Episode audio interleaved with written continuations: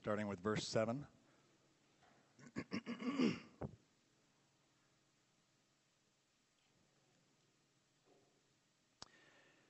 Hear, O my people, and I will speak. O Israel, I will testify against you. I am God, your God. I do not reprove you for your sacrifices, and your burnt offerings are continually before me. I shall take no young bull out of your house, nor male goats out of your folds. For every beast of the forest is mine, the cattle on a thousand hills. I know every bird of the mountains, and everything that moves in the field is mine. If I were hungry, I would not tell you, for the world is mine and all it contains. Shall I eat the flesh of bulls or drink the blood of male goats? Offer to God a sacrifice of thanksgiving, and pay your vows to the Most High. Call upon me in the day of trouble. I shall rescue you, and you will honor me. But to the wicked, God says, What right have you to tell of my statutes and to take my covenant in your mouth? For you hate discipline, and you cast my words behind you. When you see a thief, you are pleased with him, and you associate with adulterers. You let your mouth loose in evil, and your tongue frames deceit. You sit and speak against your brother. You slander your own mother's son. These things you have done, and I kept silence. You thought that I was just like you. I will reprove you and state the case in order before your eyes. Now consider this, you who forget God, or I will tear you in pieces, and there will be none to deliver. He who offers a sacrifice of thanksgiving honors me, and to him who orders his way aright, I shall show the salvation of God. Let's pray. Oh, Father, your name is to be praised.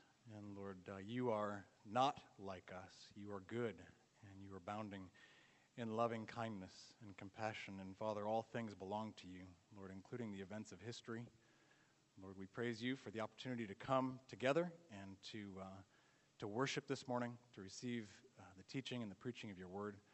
Father, we thank you for the opportunity to mark uh, 500 years since the, the time of the Reformation. Lord, a great time when you restored uh, the, the proper teaching of the gospel uh, thoroughly um, where it had been lacking in the church.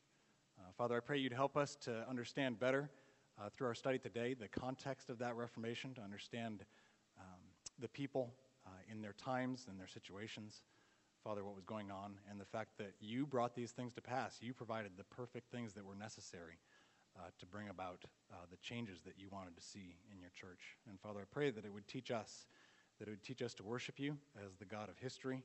Father, that it would teach us to be always reforming, Lord, not to think that um, we've mastered a set of propositional truths or a way of thinking, but Father, to abide in your word uh, and to, to entrust ourselves to you uh, because you judge justly. Uh, Father, I pray you'd bless our time, and uh, Father, that you'd instruct us and give us joy. In Jesus' name, amen. Uh, I'm Jason Cruz. Uh, I'm on staff here, the administrator in the office, and I'm filling in for Matt Scheffler. Um, he is out of town this weekend. And he started last week uh, with the first week on the Reformation, and he asked me to teach this week on the context of the Reformation. Last week he taught about um, two of the major forerunners to the reformers, uh, John Wycliffe and John Huss. That message is up on the, the website if you want to listen to that if you missed it. Um, and he'll return next week, and then for three more weeks, uh, to lead a more in depth study on the major character of the Reformation, uh, Martin Luther. Um, but today, like I said, he asked me to teach the context of the Reformation um, to give you, or try to give you, kind of an idea of what was going on at the time. Um, you guys have your notes there. Um, first up on your notes, just a little bit of an introduction. Uh, if I get away from the PowerPoint, you guys can feel free to remind me. Uh, you've probably heard it said here more than once uh, with regard to studying the Bible that context is king. And uh, the same can be said of understanding historical events. Um, sometimes, especially with something like the Reformation, where we, we live pretty consistently in light of what happened, at least uh, in a church like ours with a, a, a reformed ent- emphasis on soteriology, uh, just sort of taking for granted um, that this happened uh, kind of the way we live it. Uh, and sort of like it was our context. Um, and, and even like it was an overall positive thing for everyone. Um, we can disconnect the events and the people uh, from the truths that we've come to appreciate uh, and how those truths were fought for and won. Um, so, just like with Scripture, you want to understand uh, what was going on in the lives of the people who wrote the Scriptures and the original audience. Um, it's helpful to understand history correctly, to perceive it rightly, and to understand what was going on and how everything developed, uh, to know about the people and their settings and what was going on. You know, and the, we're going to look at the several hundred years uh, leading up to men like Martin Luther uh, and John Calvin. Um, what, we can, what we can do is forget that it was something that occurred among real people in real time. Um, and, and kind of forget that nobody comes from nowhere. Everyone, everyone has a background, everyone has a context, and these things developed uh, in that context. Um, and so that's what we're going to focus on today. We're going to take it in four parts. Um, part one is much longer than the other three, it's the whole front, uh, is the theology of the late Middle Ages. Uh, we'll spend by far the most time on that because I think it's probably the most important in terms of understanding how these ideas developed and what they were reaction to. Um, secondly, humanism, which was something that uh, preceded, uh, its development preceded Martin Luther and John Calvin, but they were very much um, influenced by humanism. So we'll take a look at that.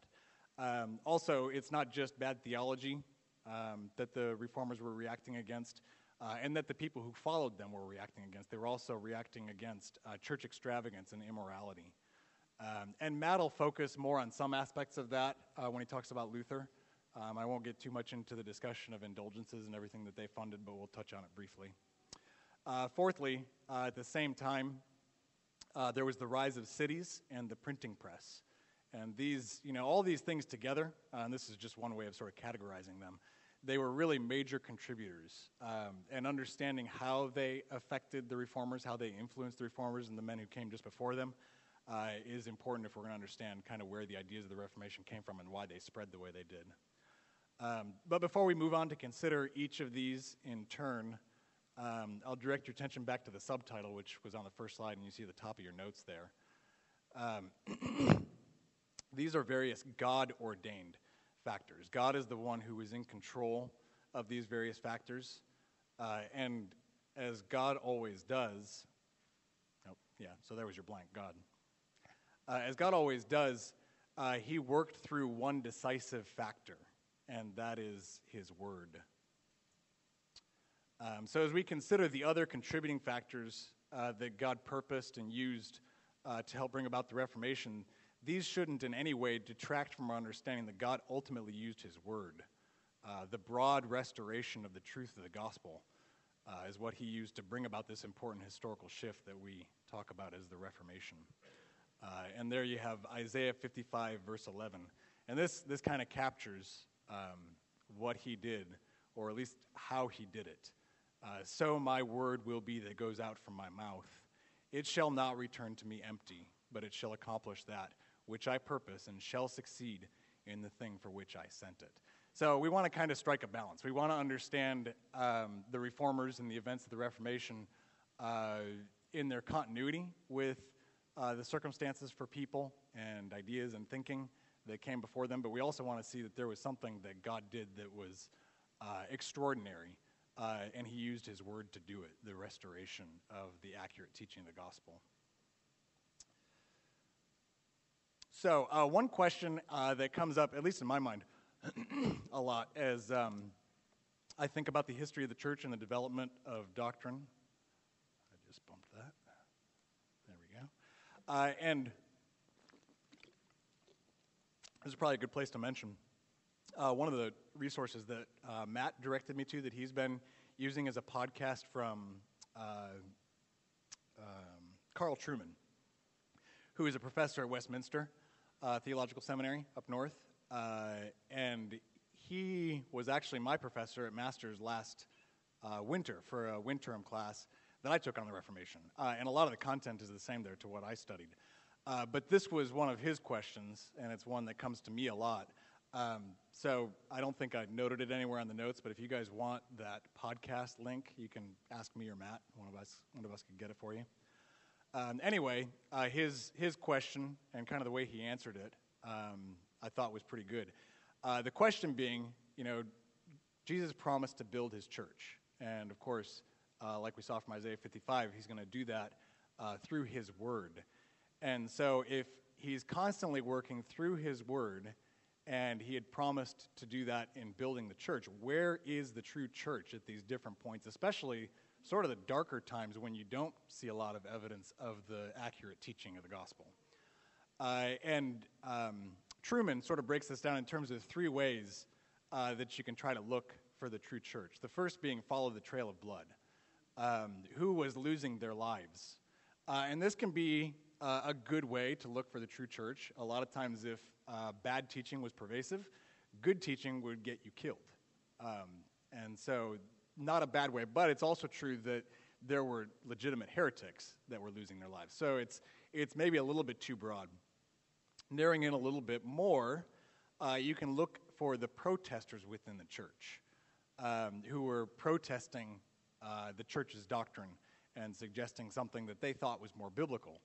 And that gets us a little bit closer, but uh, zeroing in even a little bit more, uh, we can look specifically for the theology that was being emphasized and articulated and seek to understand uh, from Scripture and from the consistent teaching of Scripture's truths, uh, where we can find threads that kind of go throughout church history.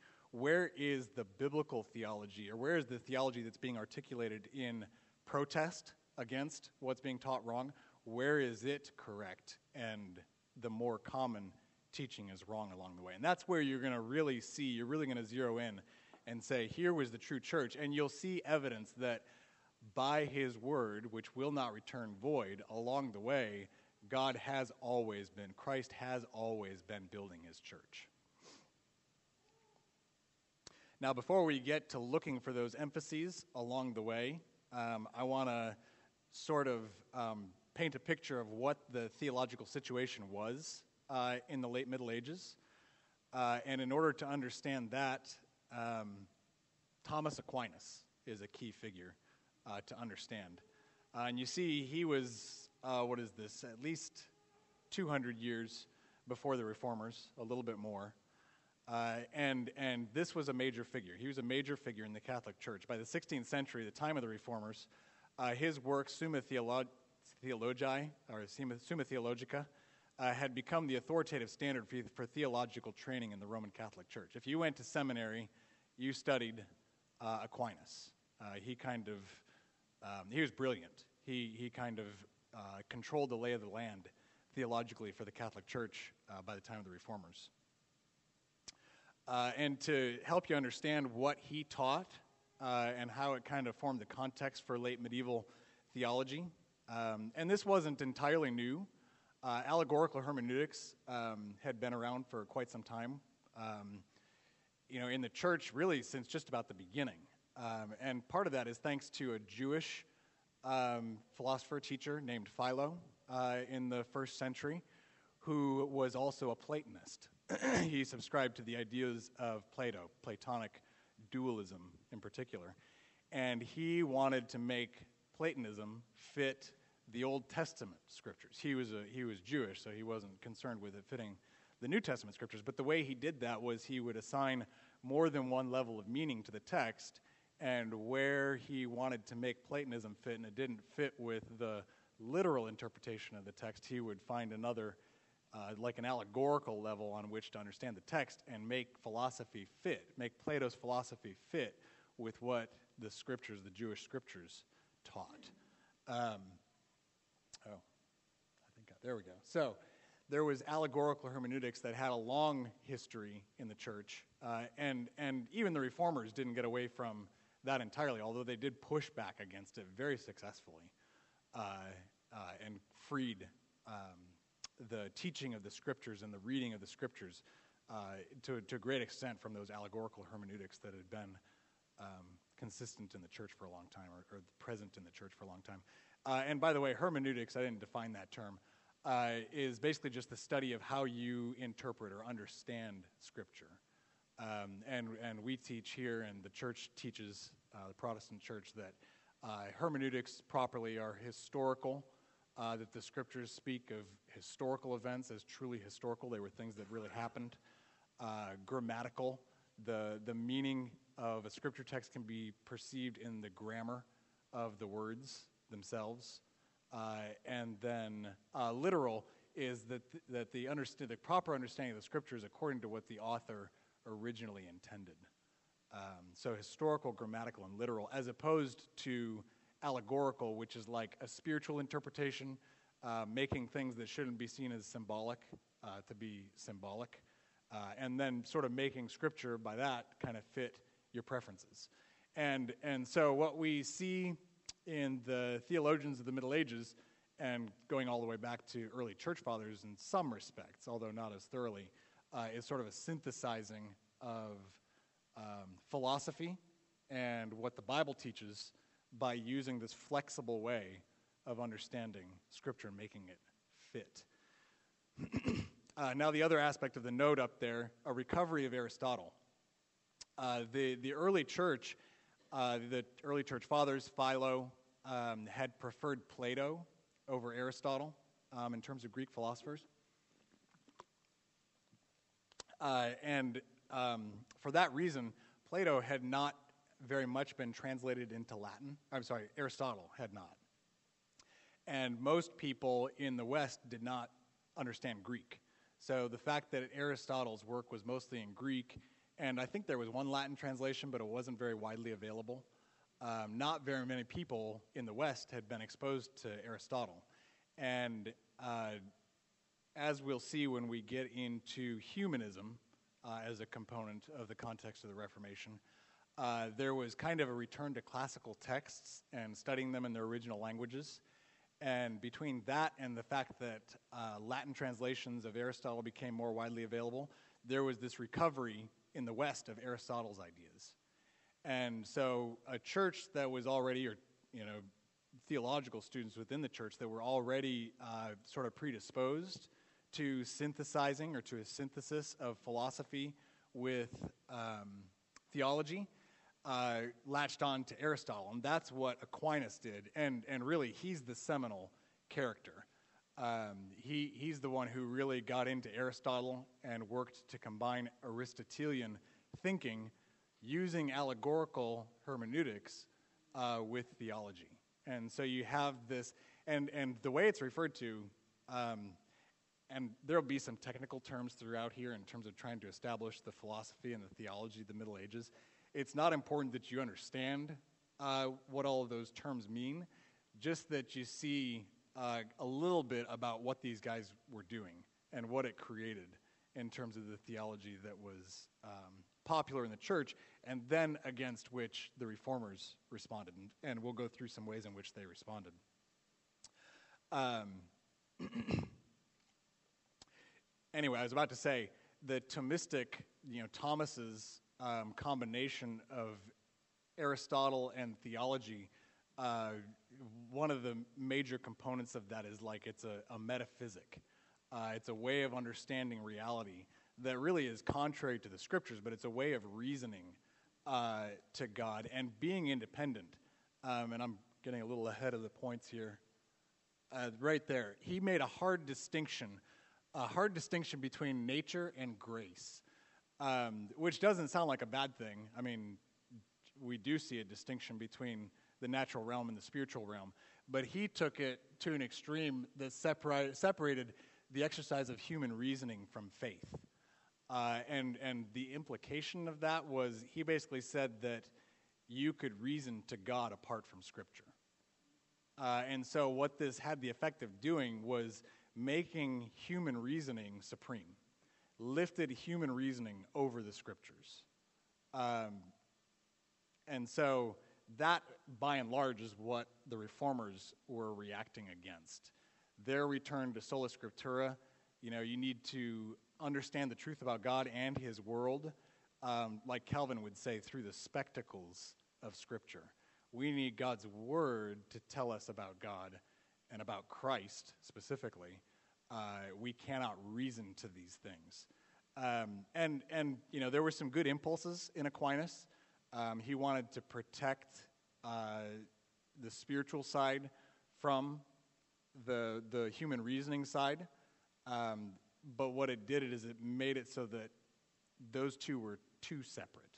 Um, what he wanted to do was protect the transcendence of God, so he would use analogies. You know, look at things that you could see and then say, by analogy, we can understand something about God. But, but really, in the end, it just overly exalted uh, human reasoning and made it so that it sat over uh, the scriptures. Um, let's see. Yeah, so autonomous human reasoning, including reasoning to God by analogy, uh, reigned supreme. And this was true in the 13th century with Aquinas and then following. This was really pervasive uh, by the time of the Reformers, the standard theological teaching. Uh, now, this guy goes back over a thousand years, uh, Augustine of Hippo. Um, and, and we really prize Augustine and his teaching, and so did the, form, the reformers. Um, Calvin said that he saw him as a means by which the living source could once, once more be reached. Um, so here's, here's a way in which we tend to maybe misconceive a little bit. We might think that Augustine was completely lost to the church. Um, and that really wasn't true. Aquinas considered himself an Augustinian. And uh, most of the church, you know, those who were studying Summa, Summa Theologica at the time would have considered themselves to be Augustinian. Um, yeah, so there on your notes, they would have mostly in the Middle Ages thought of Augustine as a good guy. But here we're looking for the sort of strain of the correct teaching in the church. Uh, there were very few who were accepting uh, Augustine's sort of predestinarian and anti Pelagian theology. Uh, but there were some guys um, not too far off from the time of Aquinas and, and coming in between Aquinas uh, and the reformers uh, who discovered and championed uh, this biblical truth, the, these aspects of Augustine's teaching during this time. The first one I'll mention here is Thomas Bradwardine. and you see there the dates. Um, he was 1290 to 1349. Uh, so, again, not too far off from the time of Aquinas. Um, what you see here is uh, an example of a cover page from one of his works, uh, Contra Pelagius. So, he was definitely emphasizing uh, that aspect of Augustine's teaching, which was not in thorough acceptance in the church at that time. Uh, and a couple of quotes. Um, oh, Contra Pelagius. A couple of quotes from him. Uh, first, what multitudes, O Lord, do this day join hands with Pelagius in contending for free will and fighting free grace?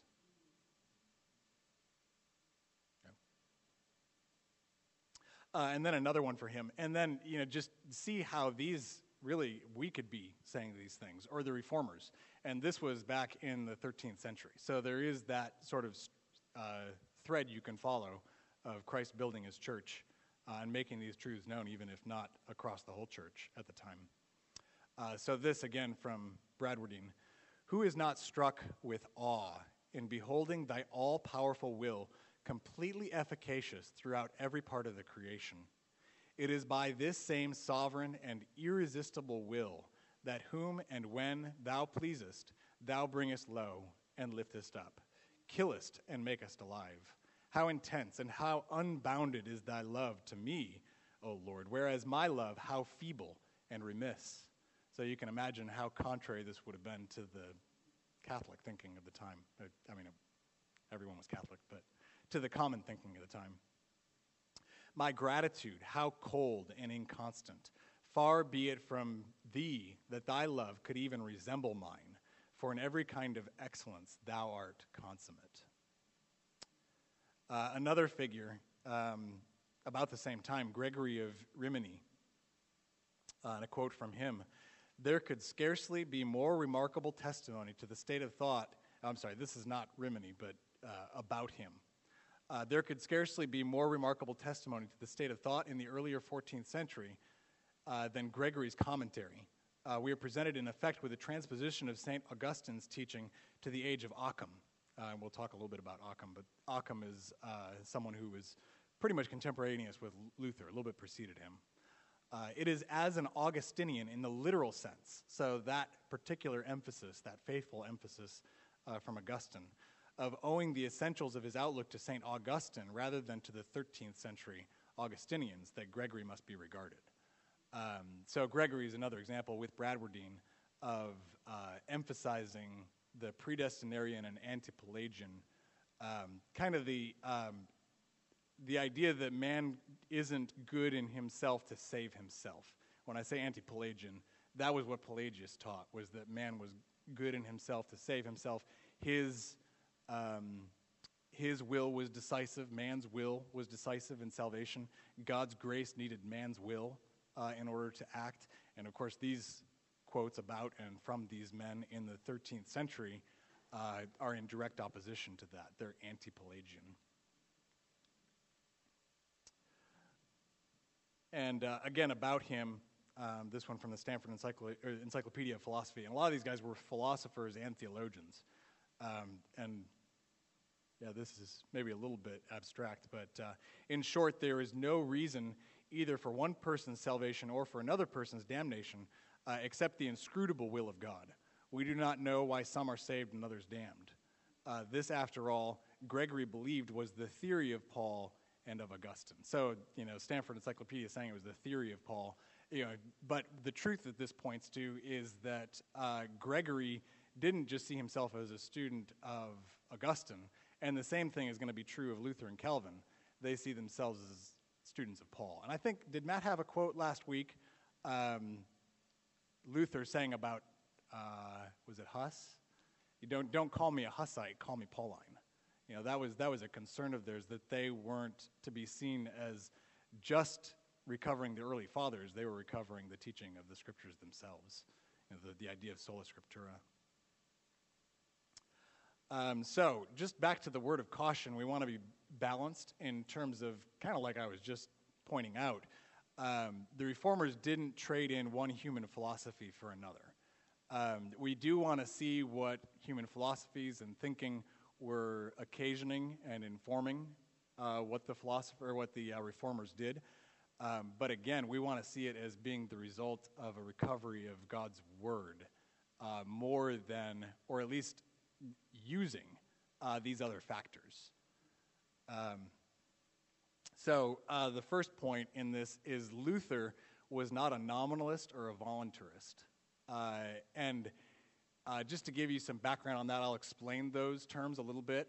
Um, but when I was in class with Trueman in the winter last year, uh, one of the things he said really piqued my curiosity, and that is it's become a popular thing to basically say Luther, you know, thought he was doing sola scriptura, but in fact he was just trading in an inferior philosophy, um, or a, a, superior philosophy, they would say, Aristotelian logic, for inferior philosophy, nominalism and voluntarism. Uh, and, and that piqued my curiosity enough that I wrote a research paper on it. So um, I tried to distill that a little bit uh, to explain that, that we shouldn't see it that way. Uh, similarly with Calvin, we'll see in the next slide. Um, these guys had uh, some influences and there was some thinking, you know, debates going on philosophically at the time, and they benefited from it, I think, to some extent. Uh, but it wasn't decisive. You know, it may have helped to tear down strongholds, so to speak, um, but what was decisive, again, was God's word. Um, and we'll see, Luther rejected um, nominalists, uh, where he thought that they disagreed with Scripture. Uh, and to give you a little uh, feel for what nominalism is all about, um, it was a reaction to, to Aquinas' metaphysics uh, with its autonomy of reason. Um, it kept the autonomy of reason, but restricted it to that which is empirically verifiable. So that which can be touched or seen um, was the only thing you could reason about. Um, it denied the existence of universals. Uh, an example of this would be, you know, I could say, uh, Jim exists, but mankind doesn't exist. The universal mankind doesn't exist. Only particulars exist. And don't worry about getting your head around that. It's just something that Luther talked about in his writings. Um, uh, an example of that, uh, let's see, where did he say it? So he, he would write a lot of things like the 95 Theses. One was called uh, the Heidelberg uh, Disputation. And Thesis 32 of the Heidelberg Disputation, or, um, Disputation uh, Luther wrote, after the proposition that there are as many material forms as there are created things has been accepted, it was necessary to accept that they are all material. So again, these guys weren't just theologians, they were philosophers and they were philosophizing. So um, historians will look at a statement like that and say, oh, look, Luther was a nominalist and his ideas come from nominalism. But then you have something like the uh, quote you see up here, and I don't think I reproduced that on your notes. Um, but uh, uh, Occam was of the school of thought that influenced Luther, and you see that in the quote here. He had absorbed completely the school of Occam. But he says at the beginning there, I demand arguments, and by this he means biblical arguments, not authorities. He didn't see anything as authoritative other than arguments that come from the scriptures. That is why I contradict even my own school of Occamists, which I have absorbed completely. Um, so there's and there's there's more than that. Let me see. Do I have another one here?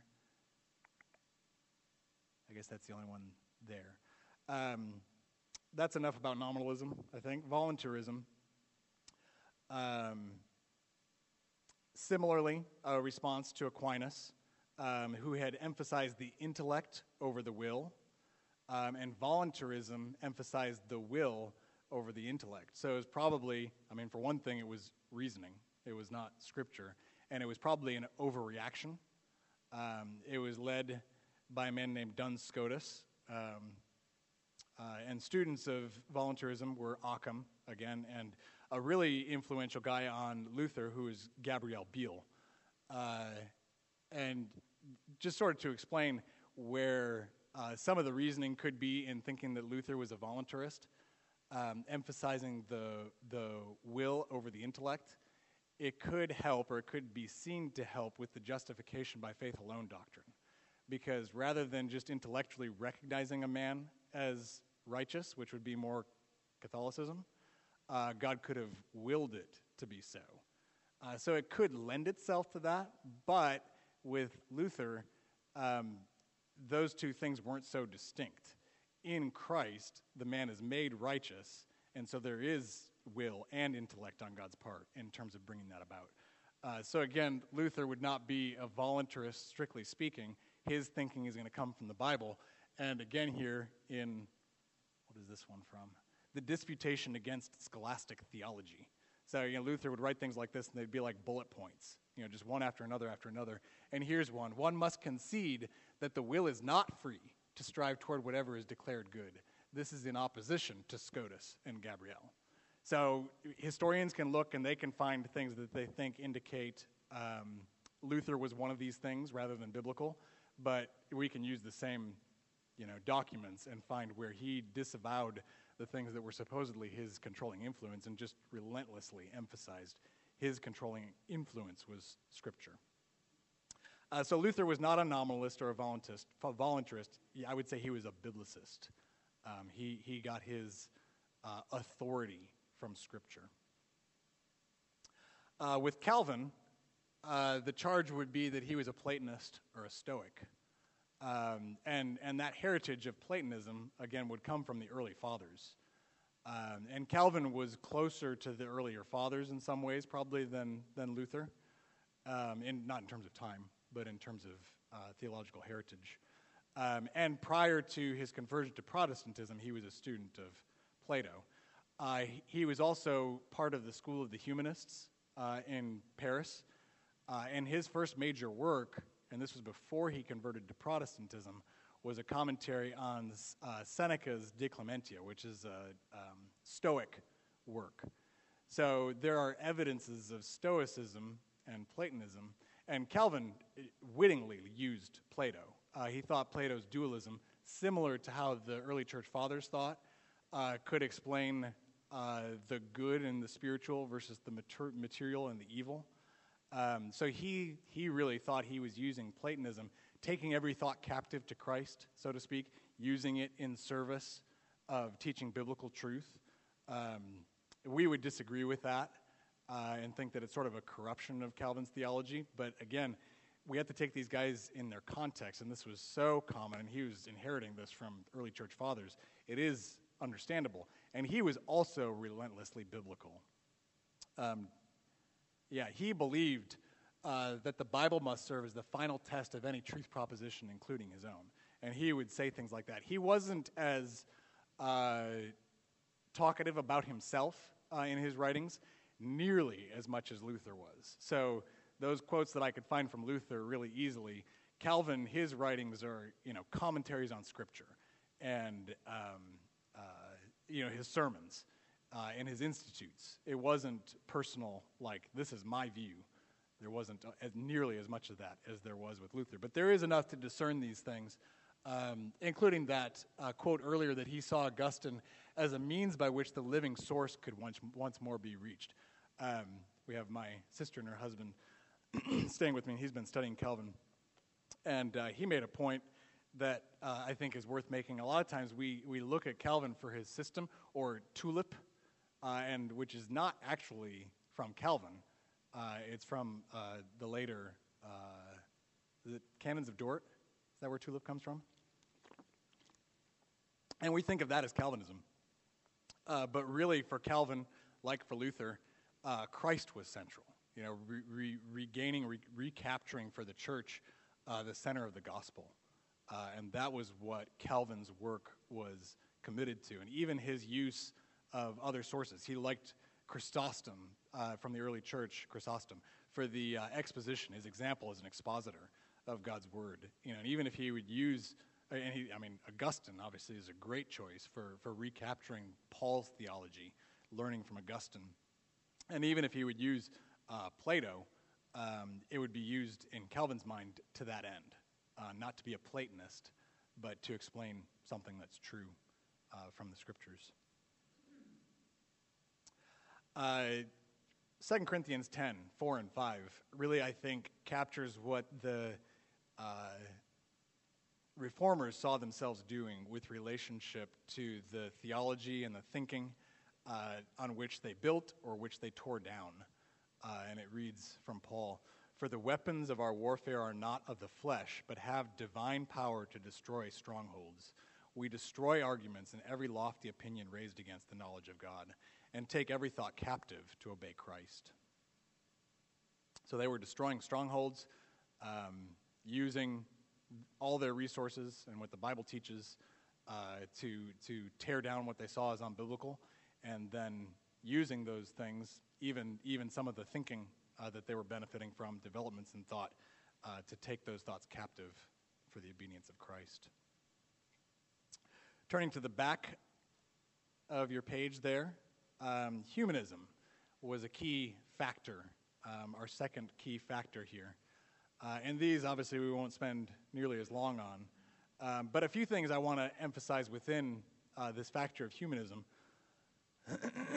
uh, one is we could easily confuse it with what we know of as humanism in our modern context, um, sort of uh, optimistic atheists, um, guys who see their have their hope in human potential. That's how we use humanist now. Uh, but this humanism um, was not that. It was kind of a, a return to the classics.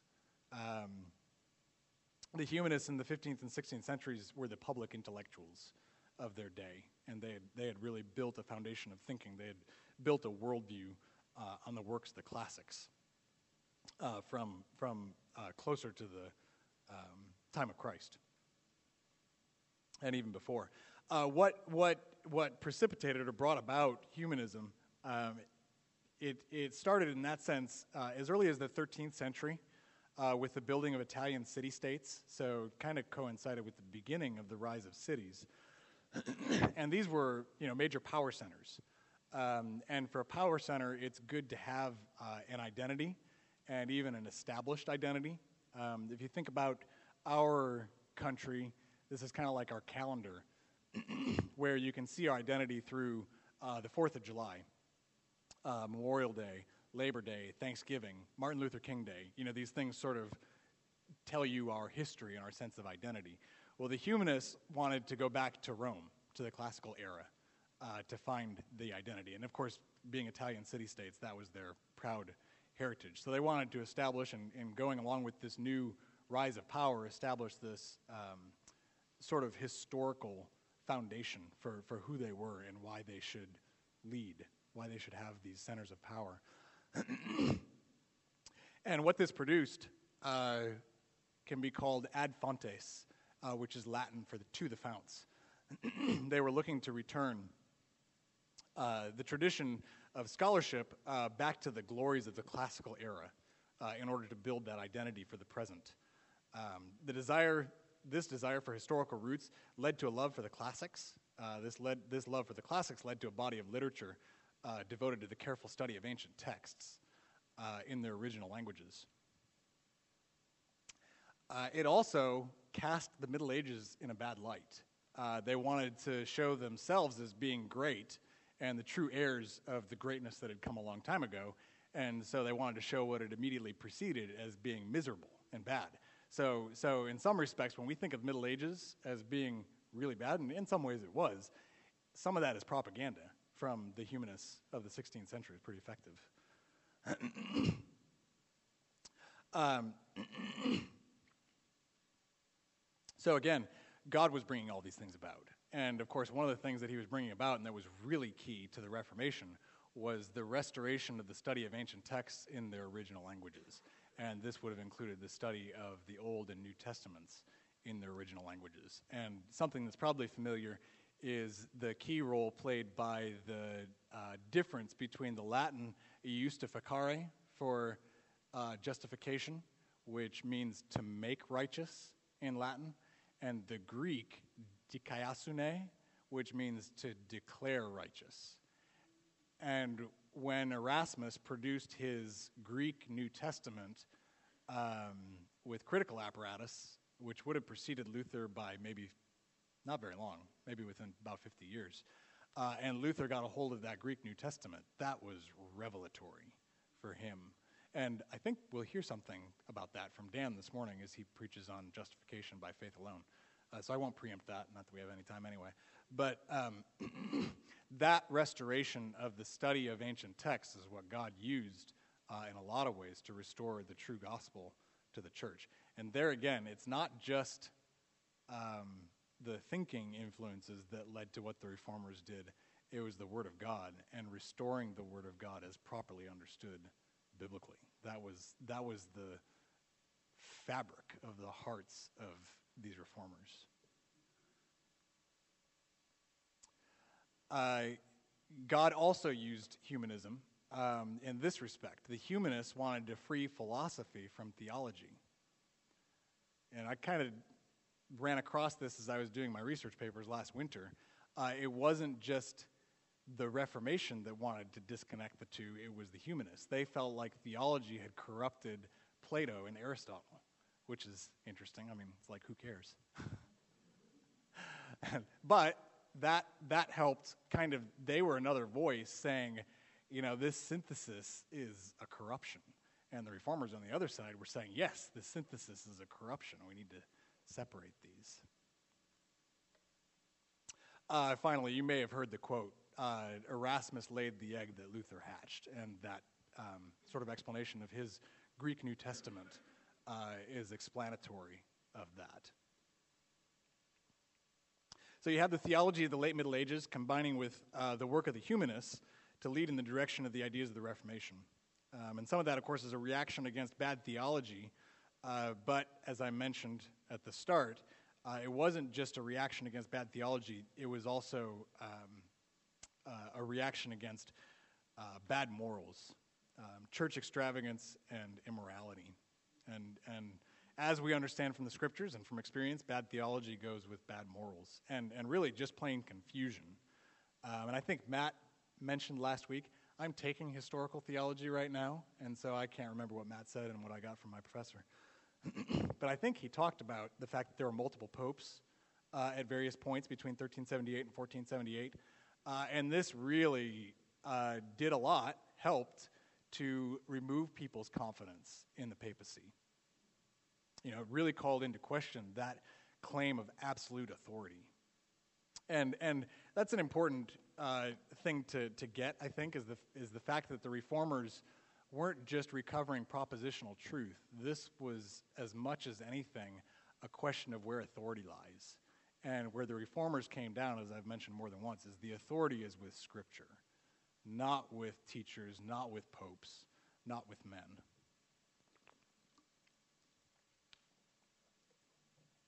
So there was uh, corrupt authority, and it was um, manifested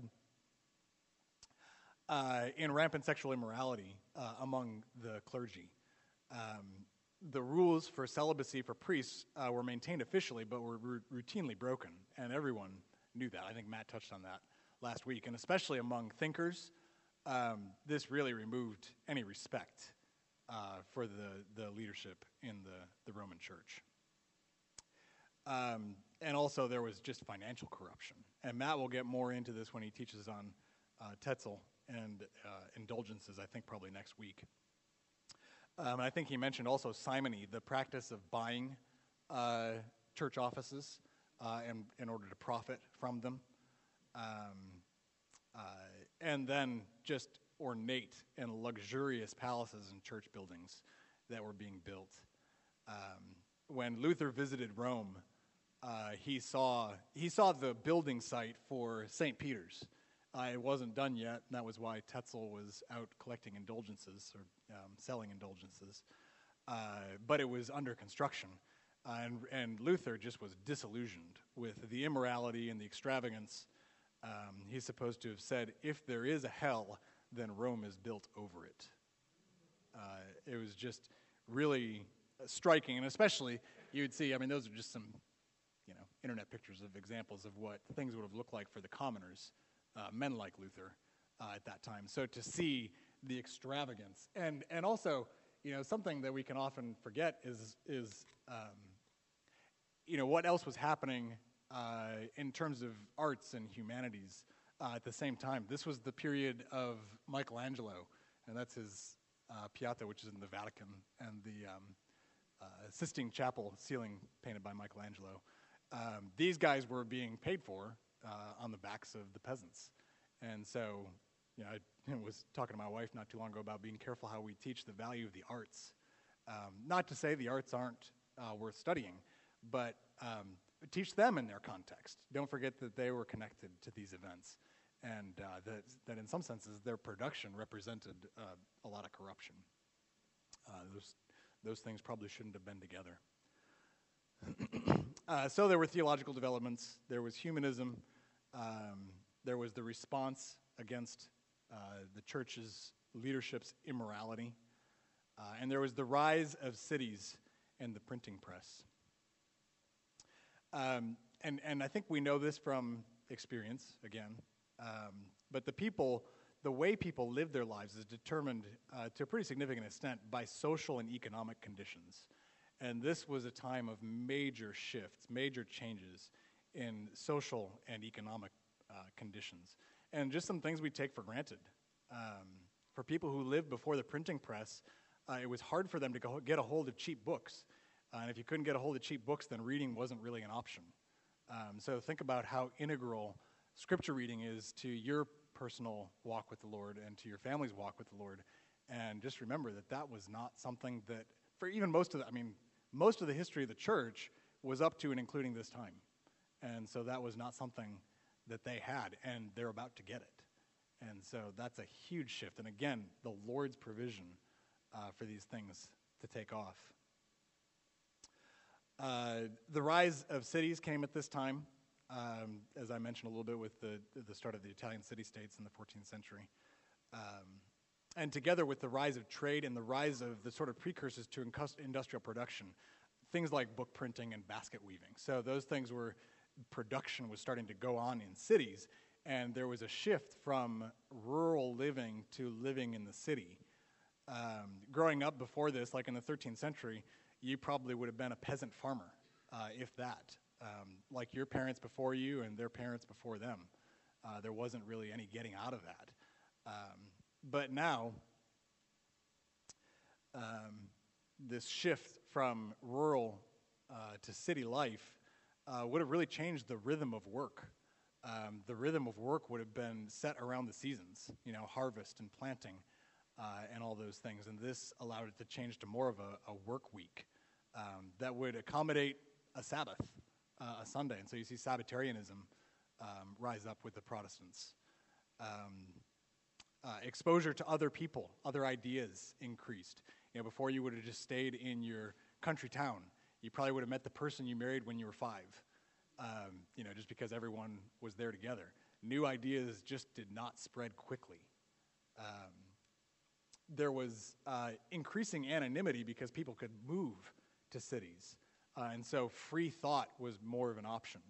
Uh, you weren't just beholden to, you know, what your, what your family or your, your um, small community would think. Um, and with the printing press, basket weaving, sources of, of employment in the city came up that were not dependent on weather. Um, these were consistent jobs. Um, so things were changing a lot, uh, but the church hadn't changed. And, and here, uh, it's important for us to see sort of the, the commoners in their relationship to the, to the Reformation. Um, change, all of this change going on, change is hard. And it wasn't always a positive thing that someone was coming in and trying to say, okay, off with your religion too. That's going to change also. Um, so where there were pockets of resistance, it can be kind of um, understandable. Still wrong. You know, the biblical truths should win out.